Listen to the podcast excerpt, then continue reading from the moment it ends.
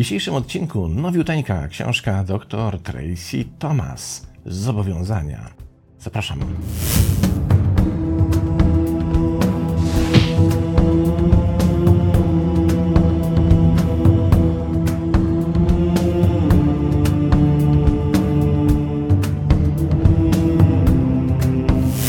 A zatem zaglądamy do książki, której premiera miała miejsce 7 grudnia tego roku, czyli 14 dni temu, i od 14 dni książka znajduje się na pierwszym miejscu bestsellerów Amazona w obszarze self-development i psychoanalizy. Sprawdźmy zatem, kim jest autorka. Pani doktor Tracy Thomas, psycholog, spędziła ostatnich 20 lat badając wrażliwość emocjonalną Publikowała w takich tytułach jak Shape, Woman's Health Magazine, Men's Health Magazine, Self i Redbook i wiele, wiele innych, a ponadto występowała jako ekspert w zakresie wrażliwości emocjonalnej w takich miejscach jak CBS, Empower Her, Mind Body Green, Livestrong i tak dalej. Wymieniać można by było bez końca. Jest autorką dwóch bestsellerowych książek. Pierwsza to The Method, oraz The Commitments, czyli ta książka, do której właśnie zaglądamy dzisiaj. Pracowała z wieloma aktorami, celebrytami oraz liderami i biznesmenami. Stworzyła własną metodę drogi do szybkiej ewolucji emocjonalnej. I oto w takim razie pierwszy fragment. Jeśli jesteś jak większość ludzi, rzeczy, w które się w życiu angażujesz, nie idą ci najlepiej. Nie mówię tego, bo jestem wredna czy złośliwa. Jest to prawie nieuniknione.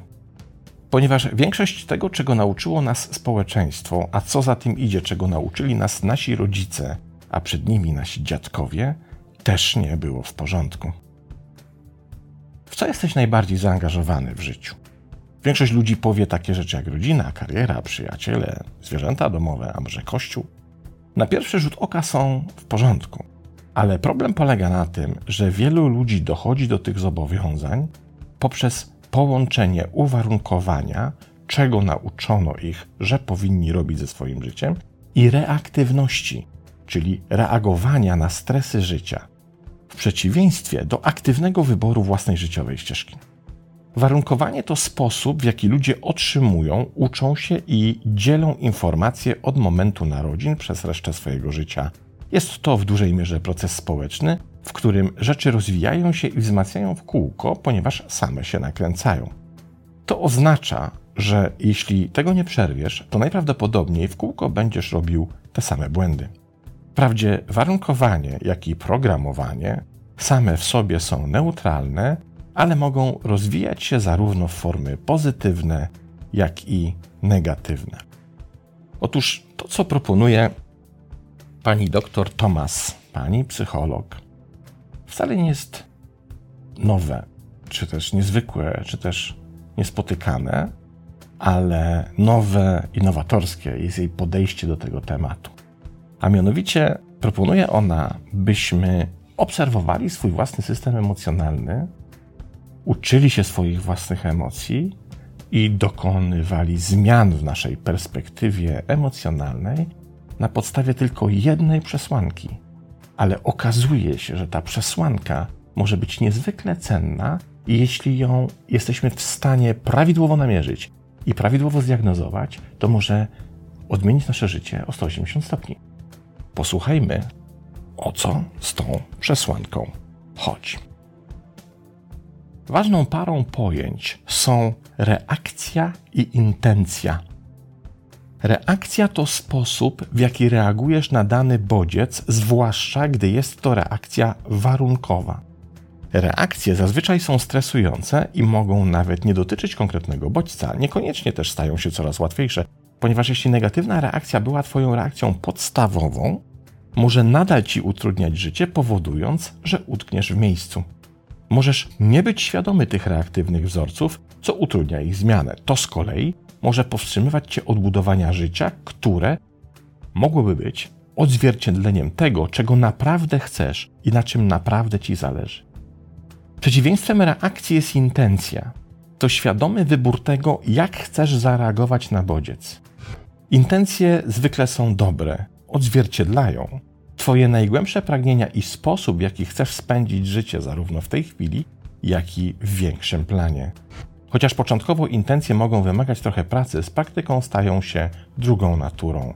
Zobowiązania zaś, które podejmiesz według autorki względem samego siebie, do czego w tej książce nas namawia, nauczą cię ustalać i zachowywać właśnie te intencje.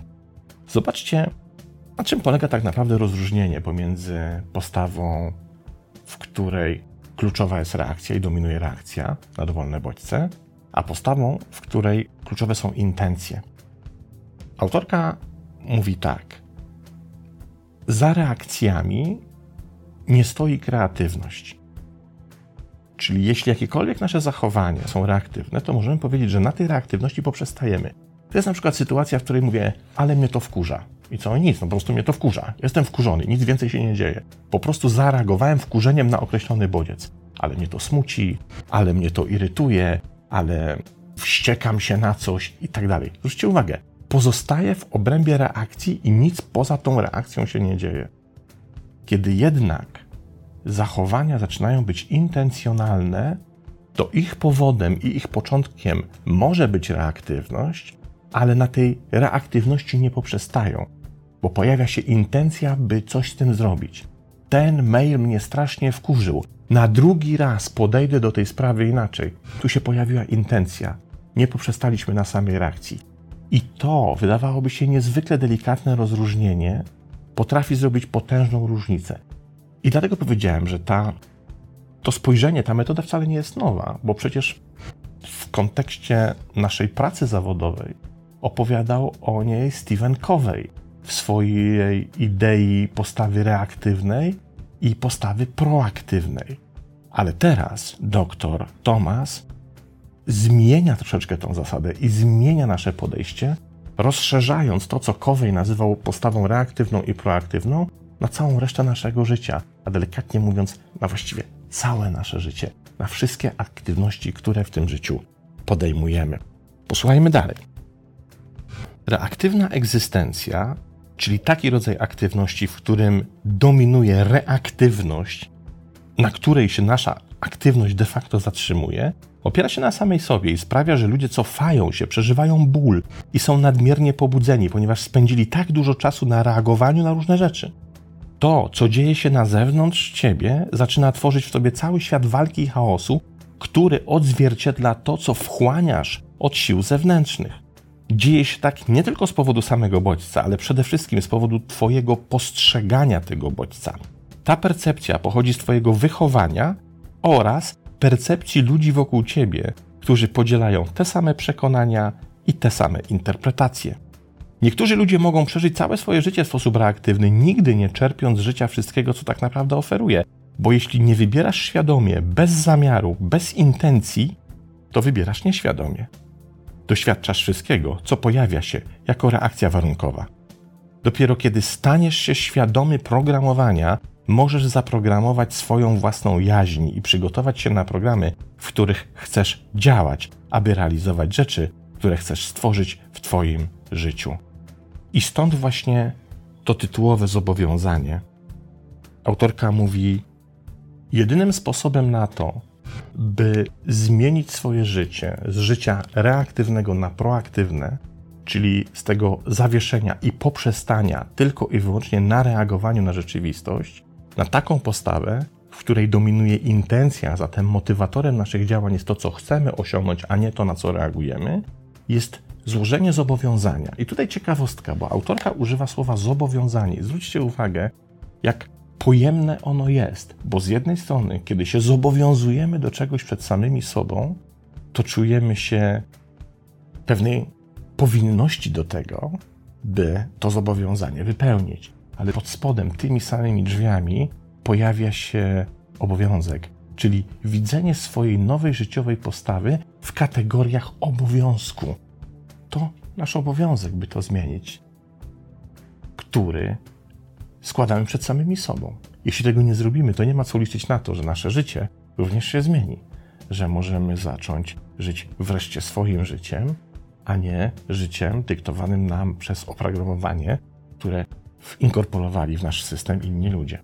To niezwykle ważna zmiana, której możemy dokonać. Ale żeby to zrobić, trzeba złożyć zobowiązanie w stosunku do samego siebie. I dopiero to zobowiązanie staje się motorem zmian. Ciekawa i intrygująca idea. Posłuchajmy. Najważniejszym zobowiązaniem, którego potrzebujemy ponad wszystkie inne, jest pozostanie w kontakcie ze swoją jaźnią. Mam tu na myśli najgłębszą część ciebie, tę, która znajduje się poza zgiełkiem i chaosem świata, który cię obecnie popycha do aktywności. To ta część ciebie, która wciąż tam jest pod koniec pracowitego dnia, myśląc o wszystkim, co zrobiłeś, zrobiłaś w tym dniu. I to ta część ciebie, która może cię poprowadzić w dzisiejszych intensywnych czasach. Kiedy zaczynasz odczuwać negatywną emocję, rozeznaj, i tu mamy już praktyczną podpowiedź, co zrobić.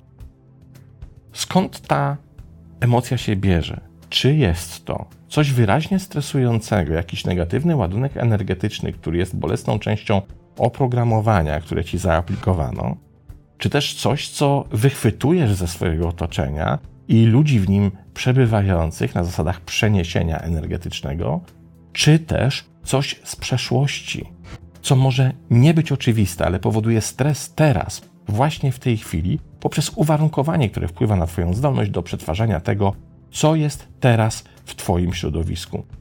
I odpowiedzenie sobie uczciwe i szczere na te trzy pytania, co stoi u źródeł tych negatywnych doznań, których doświadczam, jest pierwszym krokiem, pierwszym zobowiązaniem, które warunkuje pojawienie się kroków kolejnych. I teraz autorka mówi tak. Kiedy zbierzesz te informacje, możesz dostrzec różnicę pomiędzy reaktywnością a intencjonalnością, a to różnica pomiędzy byciem destrukcyjnym a byciem produktywnym. Czy zatem to, czego doświadczasz i czego nośnikiem informacji są Twoje emocje, skłania Cię wyłącznie do emocjonalnej reakcji, czy też chcesz przekształcić te doświadczenia w intencje? Ma to kluczowe znaczenie dla naszego świata w tej chwili, ponieważ każda osoba musi tworzyć celowo i wnosić swój wkład. Nie byłoby nas tutaj, byśmy mogli dawać z siebie innym dobre intencje, gdybyśmy nie mieli tu być. Niezwykłe zdanie.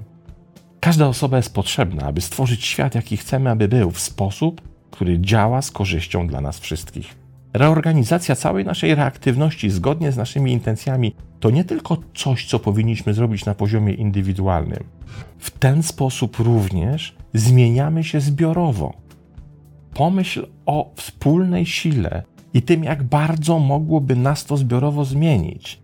Jeśli nie jesteśmy w intencji, łatwo jest zostać wciągniętym w programy innych ludzi. Wiele cierpienia pochodzi z nadawania priorytetu naszym reakcjom wobec innych ludzi, a nie pozostawania przy naszych intencjach. Kiedy wybieramy nasze intencje, tworzymy nowe cykle emocjonalne, które trwają i są tak samo zinternalizowane i zakorzenione jak stare cykle. Stają się tym, w co wierzymy, czego doświadczamy otrzymujemy automatycznie. I to jest bardzo potężna zdolność, którą musimy nadal tworzyć, tak jak musimy tworzyć te emocjonalne struktury, które nam służą. To aktywny i twórczy proces. Każda pojedyncza osoba ma tę potężną, twórczą, emocjonalną zdolność, a te podstawowe zobowiązania, te, w których zmieniamy reakcję na intencje, są najskuteczniejszym, najłatwiejszym, najbardziej wydajnym i produktywnym sposobem wprowadzania tych zmian. Prawdę powiedziawszy, nie przypominam sobie krótszej i bardziej skutecznej metody dokonywania zmiany w nas samych na poziomie intencji emocjonalnej, bo tylko tyle wystarczy. To, do czego przekonuje nas autorka. Obserwuj swoje emocje, obserwuj swoją emocjonalną aktywność i cały czas bądź zobowiązany, zobowiązana w stosunku do samego czy też samej siebie, by odpowiadać sobie na pytanie, czy zatrzymujesz się tylko i wyłącznie na reagowaniu. Czy to, co dominuje Twojej emocjonalnej aktywności, a co za nią idzie, całej pozostałej, to wyłącznie reagowanie. Kiedy sobie to uzmysłowimy, to to jest pierwszy krok, w którym możemy zacząć to zmieniać. możemy do każdej malutkiej, nawet najmniejszej emocji, którą czujemy, do każdej reakcji dokładać maluteńką, zrazu niewinną wydawałoby się, taką iskierkę intencji. Co z tym chcesz zrobić? Co ma się dalej stać? Jaka jest intencja? Co dalej? A za tym pójdzie kreacja i sprawczość. Jeśli tego nie zrobimy, zatrzymujemy się na reakcjach. To jest zamknięty krąg, z którego nie ma innego wyjścia. Zatem najważniejsze, co możemy zrobić, przekonuje autorka, to sami przed sobą zobowiązać się do pilnego śledzenia naszych emocji, do wychwytywania tych, które wiążą się wyłącznie z reakcjami, za którymi nic więcej kreatywnego się nie kryje. Następnie zobowiązać się do poszukiwania możliwości zaniechania tego, co jest wyłącznie niekreatywne i stworzenia intencji, z którą zawsze będzie związana jakaś pozytywna kreacja. Kolejnym zobowiązaniem jest pilnować, by zmiana się utrwaliła, konstruując nowe cykle emocjonalne, które zastąpią te dotychczasowe. Kolejne zobowiązanie polega na tym, by mówić i robić tylko to, co przyniesie pożądane rezultaty, bez wyjątków. Jest to bardzo potężne zobowiązanie, które naprawdę wymaga wszystkich innych zobowiązań i zdolności do budowania epickiej siły emocjonalnej. Za każdym razem, gdy przechodzisz i wykorzystujesz swoje zobowiązania, ten pęd narasta, aż stanie się w końcu stanem przepływu i otworzy poziom emocjonalnej mocy, której niewielu ludzi doświadcza w swoim życiu. Działanie zgodnie ze swoimi najwyższymi intencjami zaczyna dawać ci epicką siłę emocjonalną, której potrzebujesz, aby rozpocząć proces życia zgodnego ze swymi własnymi, najgłębszymi intencjami. A jeśli uda nam się dokonać zmiany na poziomie indywidualnym i przekształcić nasze reagowanie intencje, to za tym pójdą inni.